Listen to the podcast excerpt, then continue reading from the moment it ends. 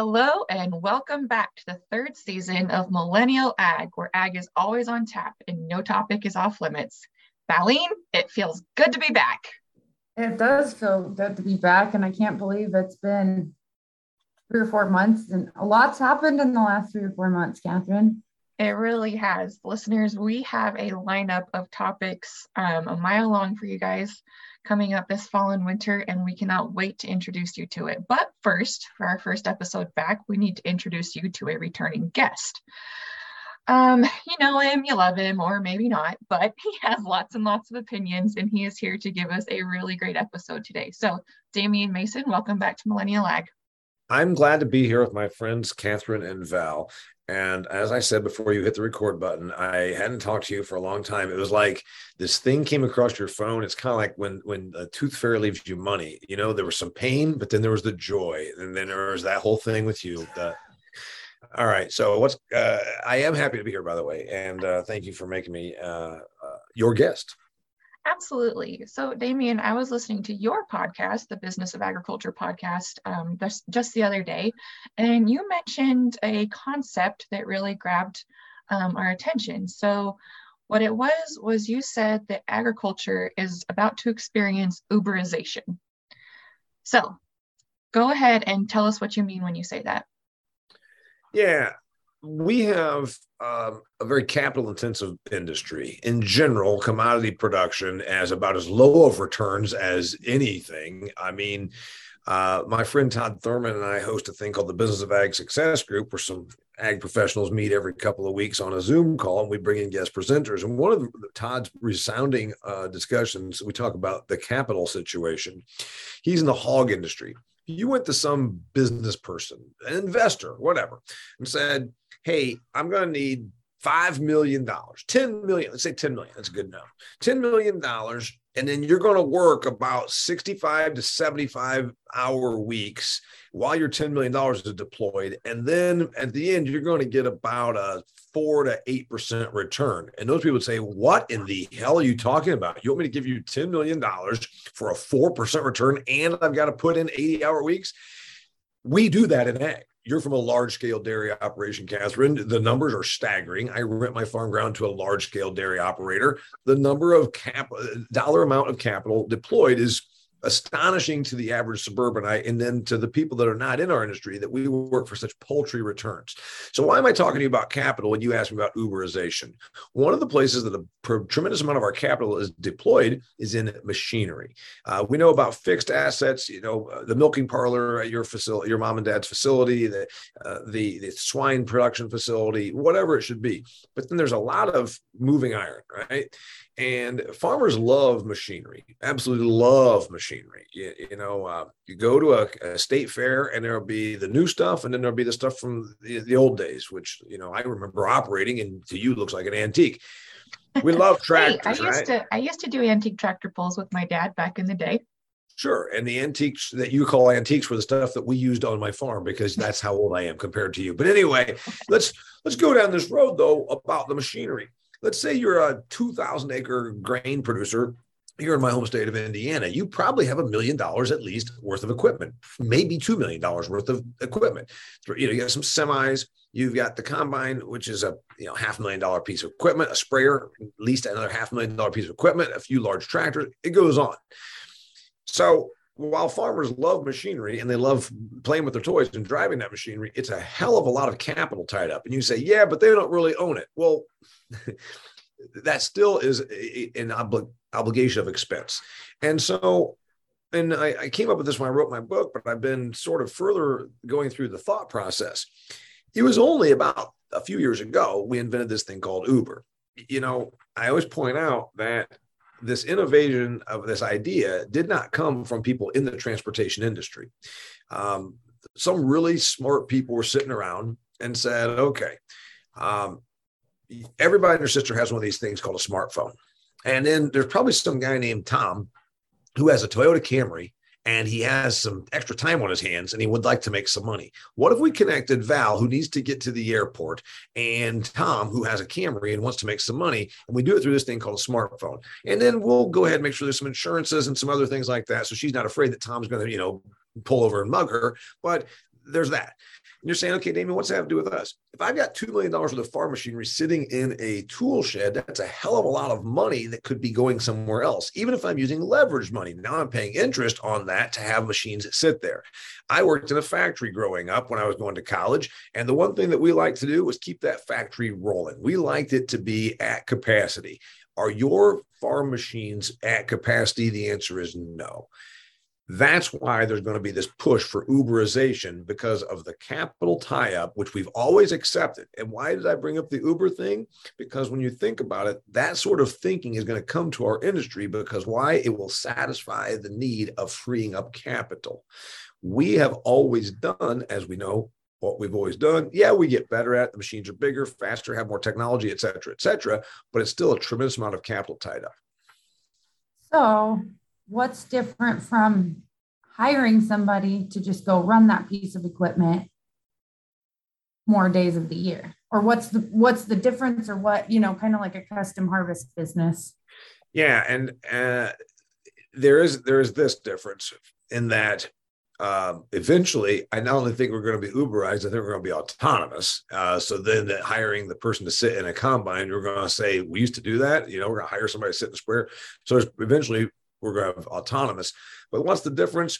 Um, right now, you're still dependent on that contractor, and you also probably schedule that out a long way out. What if we get to where you dial it up like a week ahead of time on your smartphone instead of saying, "Yeah, Roy of Custom Harvesters comes up from Texas every year, and we have this long-term contract." It'll probably be that different. Um, also, I would I would venture to say this: you talked about just custom harvesting. Do we do that with everything? Not really. Now you can have your stuff custom farmed, but is there a custom sprayer? Yes. Is there a custom planter? Yes. The difference, I guess, isn't that great, other than you're talking about transferring of the ownership. So it does meet that thing. It also tends to be less on demand. Um, and right now, the system is not really at capacity. Here's another thing talk to somebody who custom farms, and my brother used to do it when he got out of dairying he said, all you're really doing is just paying for your equipment to become depreciated. In other words, there's not that good of margins in it. Whereas right now, I think you could make the case that Uber made transportation cheaper, but after three years, the money must be still good enough that you're not just paying for somebody's depreciation. You also are giving them a return on their investment. So, in that realm of thinking, how how would this work? Um, do people, would a group of farmers form an LLC and the LLC owns the machine? Um, how do shares of machinery get shared if that group of people buys it? If I had it completely figured out, I'd be right now calling all my rich people and doing a series A of an, a round of investors, and this thing would be going. So I'm not saying that I have it all figured out. And I will admit that there are a few, I'll admit that there are a few unanswered questions or some holes in my hypothesis. But I have been around long enough and I've been in the industry of agriculture long enough and I know a little bit about capital markets, et cetera, and I know about economics. When there's this much money, like I said, I would like you to think about it tends to be that way in commodity production. You know, the uh, big oil has low margins. Um, uh, airlines have shitloads of uh, capital expenditure on m- machines, and they have historically low margins but they also have something going for them. They have oligopolistic, um, uh, you know, uh, marketplace situations, and they also have shareholders. Farms are still 97% family owned. They might be set up as a corporation, S Corp, C Corp, LLC, whatever they are, but they're still family owned. The, the reason I see this happening again is to satisfy the fact that there's that much capital tied up for something that does not get that much usage. On your dairy farm, it would be a different story. There's probably a payloader that is operating about 12 hours a day on your parents' dairy farm. There's a couple of skid loaders that probably are being ran for six to 12 hours per day. The feed cart is getting used for six hours per day, probably. I'm just guessing these numbers. Then there are things like the sprayers or the uh, the combines and planting equipment that is way lesser used. Um, so I think it's going to be the money that will drive it how is it set up? I don't know. What you mentioned, the beginning of the Uberization of machinery is already happening. I can name some people. There's a guy named Chris Barron. He uh, is a farmer and also a farm business advisor in Iowa. And he is in equipment sharing because of the exact thing we're talking about. He said this was so much of a massive amount of money to be tied up that he is in an equipment share arrangement with multiple farms. It requires more management. Somebody's going to say, I want that combine on October 14th because it's the time to get out there and, and shell that corn. Well, it's over on your neighbors. There is that thing about time, um, the seasonality, if you will.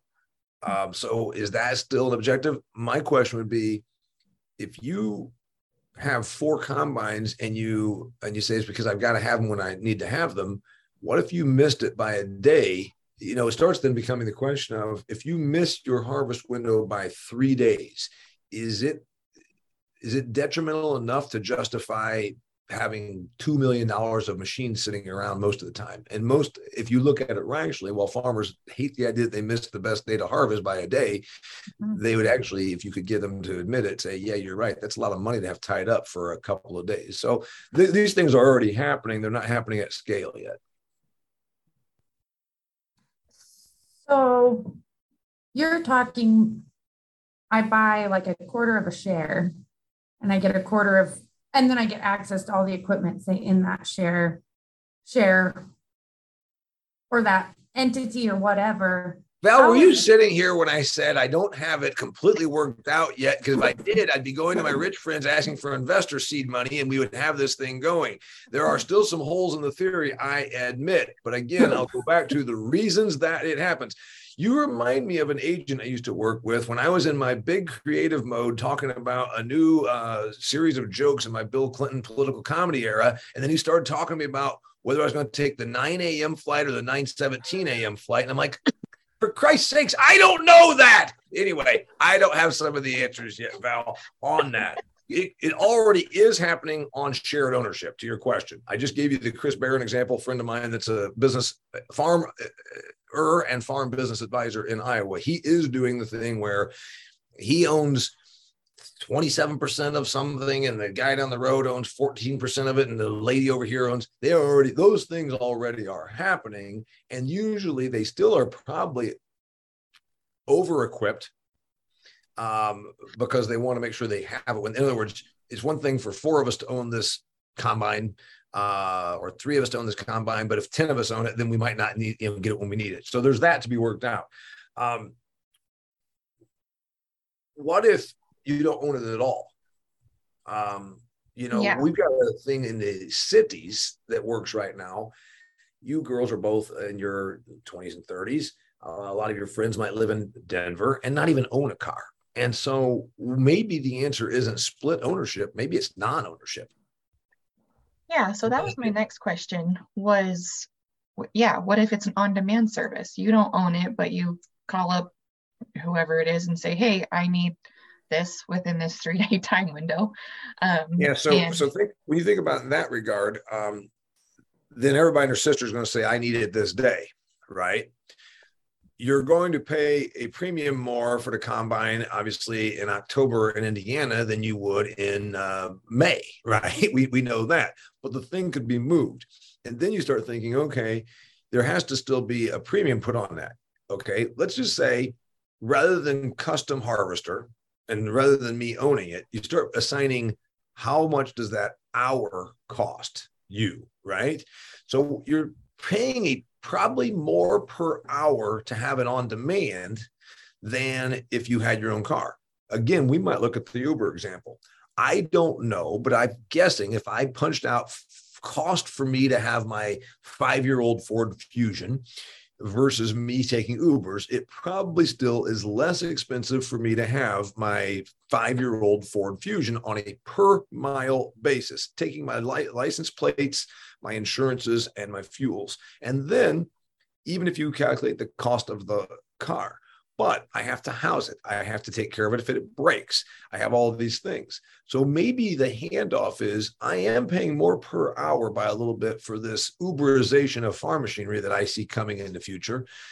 But I don't have to house it. I don't have to insure it. I don't have to make sure that it works. That is where the trade off might come in.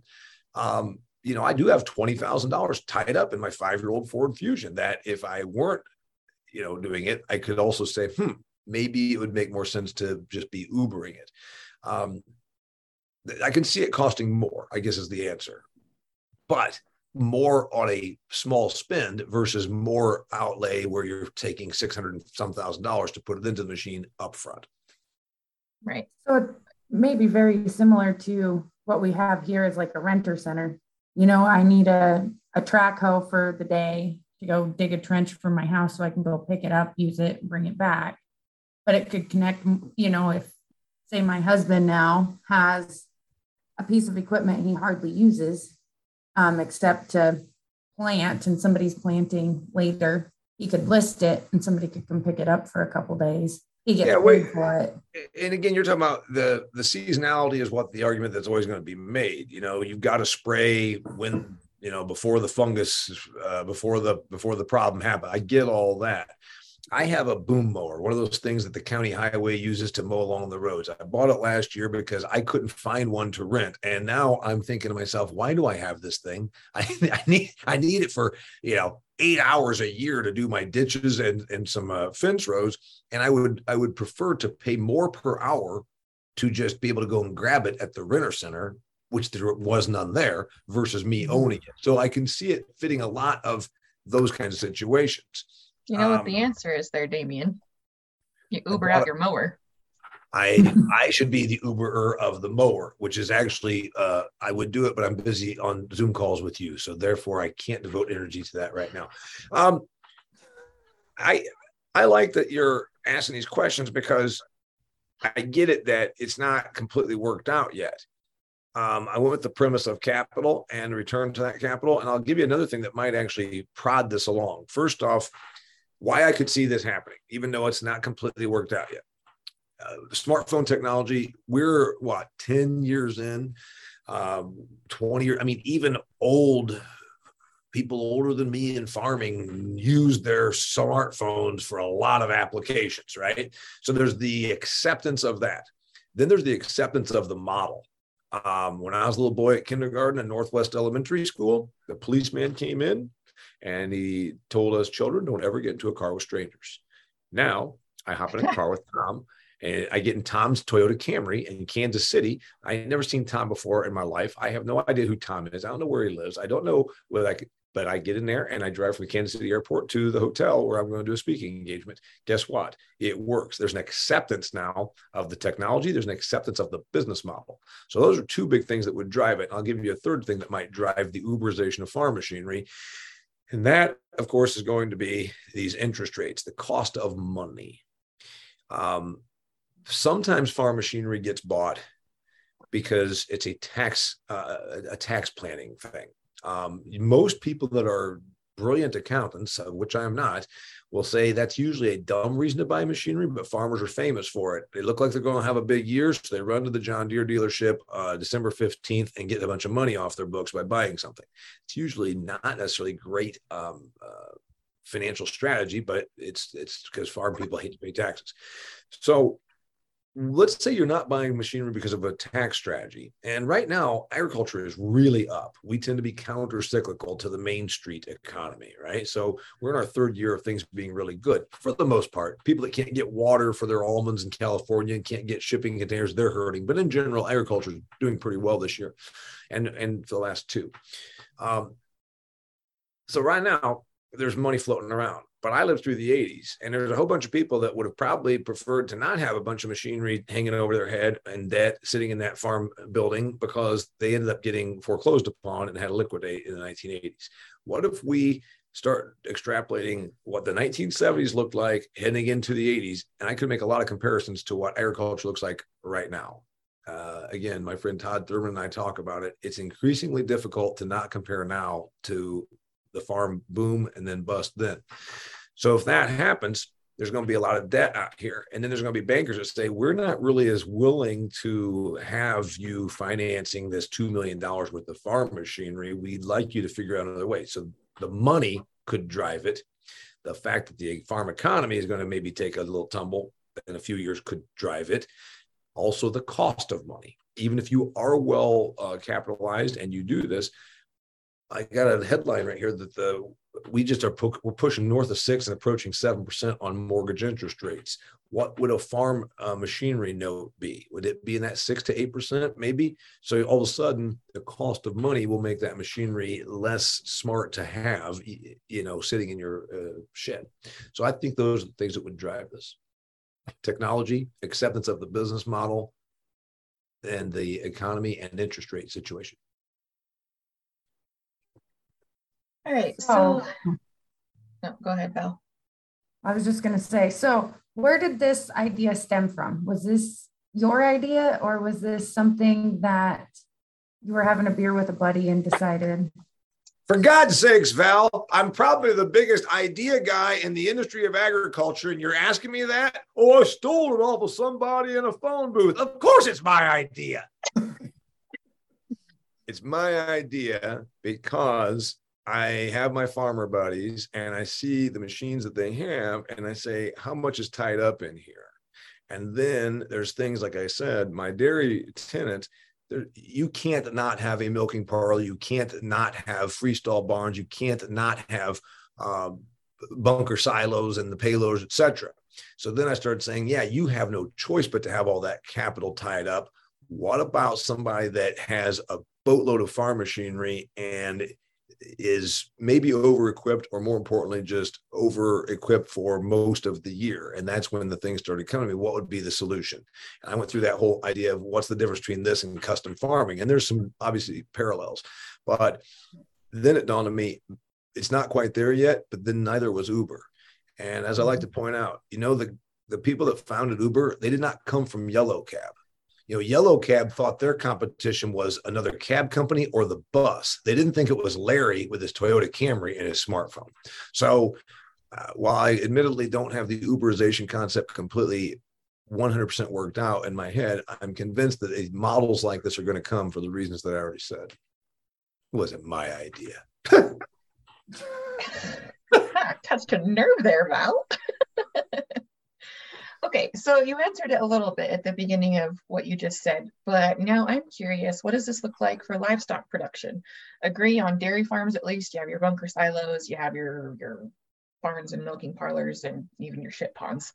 Um, but what about what about other aspects of the livestock operation? Well, some of this is kind of already happening because, the, again, the capital is so, you know, the capital outlay is so great for such generally paltry returns. Um, right now, there's discussions being talked about, say, methane digesters. You've probably heard about this. Maybe your parents' operation is large enough that they are putting one in or have been approached about it. But I'm hearing it's Valiant's day job. That's okay. I didn't know that. So that is, it's my understanding, and Val's the expert here. I'm not that now. If I've got a big dairy operation, outside investors will build this methane digester, and then they'll get some. Uh, credit through tax incentives, tax credits, uh, some of this new uh, climate crusader money. I mean, I don't know all the details, but the operator wouldn't necessarily own the methane digester. So there's one capital asset that they can benefit from, but not have to pay for. Um, you know, obviously, many of these things are happening already, as you talked about, custom farming, custom operators, et cetera. Um, so does it come to livestock? I'd say that in some regards it already has. There's a lot of things that they already farm out. It's not quite the Uber effect, but uh, you know, feedlots don't feedlots feedlots don't typically like grow their own grain. You, you know, they farm that out, so to speak. So we kind of have been seeing models that have similarities to this for a long time. I think, I think we could think about it in terms of labor as well, because growing up, I threw a lot of tires covering silage piles. And now my family's farm has grown big enough and um, you know their their time is valuable enough that they have to be spent doing businessy things that we hire that out anymore. Yeah. So custom custom silage choppers is a big thing. It's not like unlike custom harvesters. They just uh, run around and feed these dairies, and and obviously their time their window is tight. Um, and and then then of course what do they do in the off season? I don't know. Um, are we to the point where we could, you know, I already know of some situations where um, uh, a person that I uh, have heard speak about this topic, their combine gets used in two different parts of the world, two different parts of the United States of America. So that way it is way more. It's used at, at least twice as much as it would be if it were just in an Indiana farm. It also goes to Texas or something because the seasons are different and all that kind of thing. We could see more movement in that regard. This whole Uberization idea, we could see more movement of a fleet.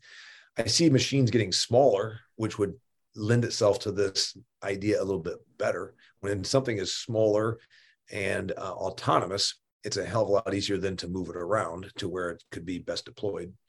Think of a drone versus a cargo jet. Mm-hmm.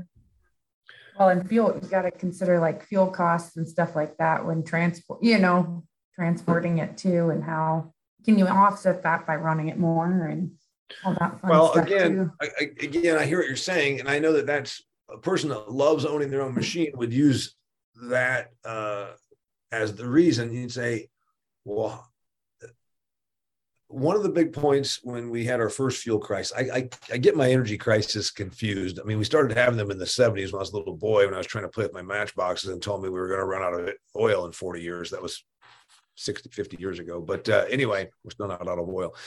One of the big things that the railroads do, the railroads say we can move a ton of freight, uh, you know, 100 miles for eight tenths of a gallon of gas. There's they've got a number because they were using it to point out the efficiency of rail in terms of moving big stuff long distances.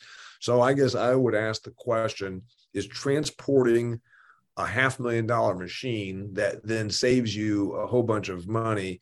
Is the transportation really that great? I think you know you could probably move I, the number is not as great as you would think, and also we're not not every piece of equipment is going to go from New Jersey to Los Angeles. I mean, we're not going to necessarily go across country. So I I think the transportation thing right now it's the availability.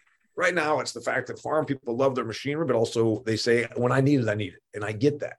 I get that. You know, planting windows and harvesting windows are tight, but again, you still got to look at the fact that that's a lot of money to be tied up for something that gets seven days worth of use.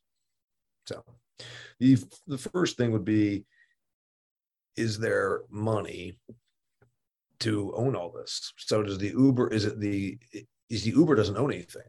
Um, so now we're doing that thing where um, Uber owns the technology. They don't own the combine. So if we're just connecting, this could be the future where it's truly that thing of I'm not really a custom harvester, but I also I have this machine and I'm done and I'm in uh, Tennessee um, and you're in North Dakota and you haven't even started. So it could be that maybe more people end up becoming on that custom harvester side if that's the idea. All right, when so shifting this, gears. Get, Val, Val, when I get this all worked out, are you going to invest $10 million in this company that I'm working out right now? If I have $10 million. yes, dear. Katharine. All right, yeah, switching gears a little. So I want to talk about because it always comes up sustainability regarding this type of um, business model, if you will. Well, um, there's one thing that's good. Uh, let's talk about sustainability. First off, um, the best thing you can do if you want to be better for the environment your parents that I know you're a part owner, even though I keep saying it's your parents, this dairy facility in Utah. It's more sustainable than Ma and Pa Kettle and Old Bessie was because Old Bessie uh, didn't have a good feed ration. Uh, Old Bessie gave 20 pounds of milk per day on a really, really good day. Yours, your farming operation, give 80 plus pounds of milk per day. Efficiency yields sustainability, right? Um, you know, our, our, consumers don't get that right. They get it wrong. They say organic is more sustainable. No, organic uses more land, more diesel, more resources to get less calories per acre. So sustainability is actually enhanced by modern technological advances uh, of efficiency.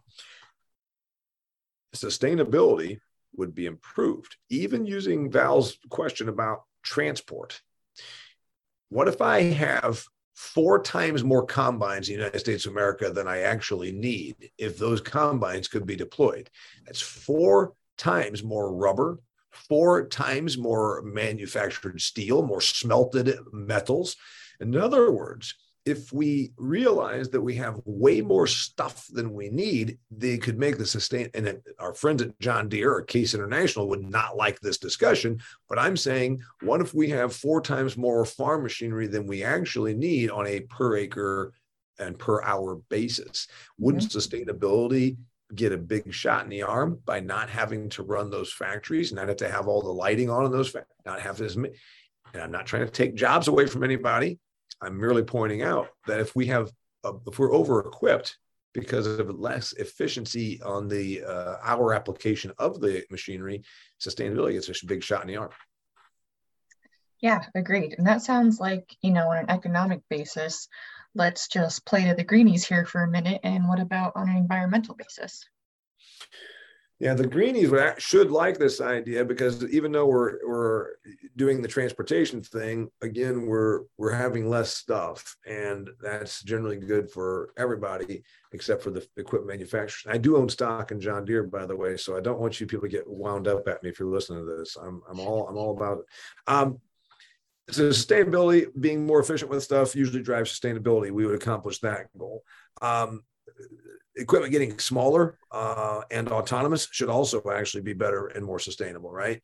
Mm-hmm. Um, you know, a, a, a, a, compact car uh, uses less fuel than an SUV. We all know that. So when machinery does start to come down in size, which it never has, it's only only gotten bigger for the last hundred years.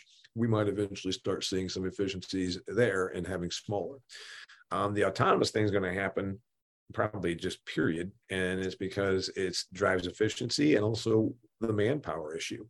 Um, you just talked about it. For for seven days when you're putting those bunkers uh, you're filling those bunkers there's a person out there driving backwards and forwards and backwards and forwards on a silage pile. I've never i've done it on a smaller scale. Uh, if that was my life I, I would i would need to have some sort of prescription drugs i think yeah, it's like milking cows for me. I grew up on a dairy. I milked cows, and it's I hate milking cows. I don't enjoy it. yeah, there you go. So uh, anyway, Val, you want to ask me one more question about whether it was my idea or not? Is it, you know, I start, start throwing I'll stuff. I'll save you a heart attack today, Dean. but I think the labor, you know, you talked about John Deere, you know, we're cutting back, maybe needing to run a night shift if we can become more efficient. And right now, with our labor crisis, that might be the a solution, you know, because we're, I mean, there's still help wanted signs all across our town yeah. anyway. They can't. Yeah, we got a unique, got a unique situation where it looks like we're going to go from I can't get help to then we're going to start having a rising unemployment issue because of the economic downturn. Um, this is going to happen in fast order. It looks like, and usually that's not been. But th- there was a lot of shall we say, is distortion, uh, shutting down, you know, shutting down the economy and, and telling businesses they were not allowed to be open just had a devastating and distortional effect on everything. But yeah, even if we get to where we have unemployment, um, Katharine can speak to this very well. When you say, oh, well, we're at 3% unemployment, let's say we go to 10%. Um, that means they'll be able to get those people. I don't know. When we had high unemployment in 2009, were a lot of normal uh, office workers coming out there and saying they wanted to uh, push manure or uh, put the milkers on the cows? I'm guessing no. I think that answer or that question answers itself. And it's the same way right now. Uh, yeah. My parents employ about 80 people and they're down 15 to 20 at the moment because yeah. they're paying better than they ever have. There's benefits, but um, people people don't want to work that hard. Right. So then the issue, and then remember where we do almost all of food production happens to be in really rural areas or even semi-rural areas. I'm not completely rural, but I am in a rural area. Um, and well, we've got some problems in places that are rural areas. We've got meth problems, we've got welfare problems, but we certainly what we also have is we have a want to work uh, population problem.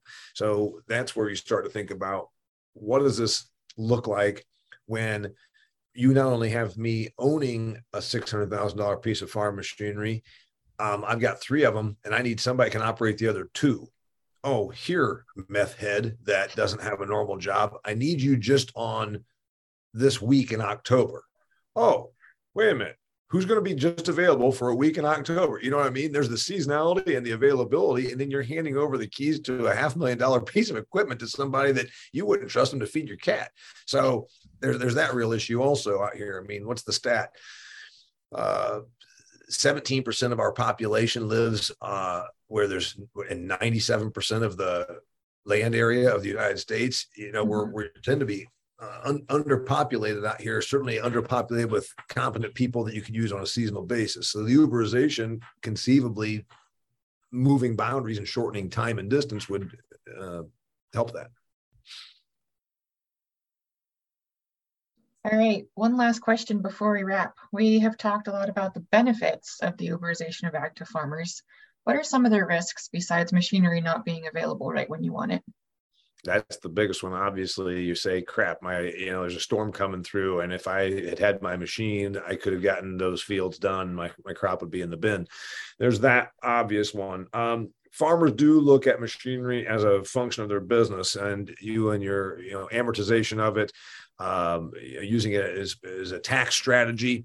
Um, but again, I've had enough on my own business of agriculture podcast with uh, the farm CPA, uh, Paul Neiffer, and he talks about machinery as tax. Um, he talks about the evils of thinking of machinery purchase as tax planning. So let's get rid of that one.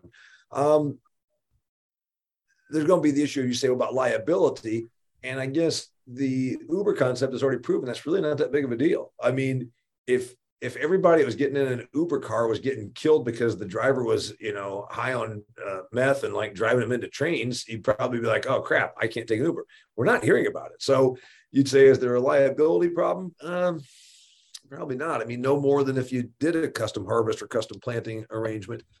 Um, benefits probably still um, outweigh the negatives.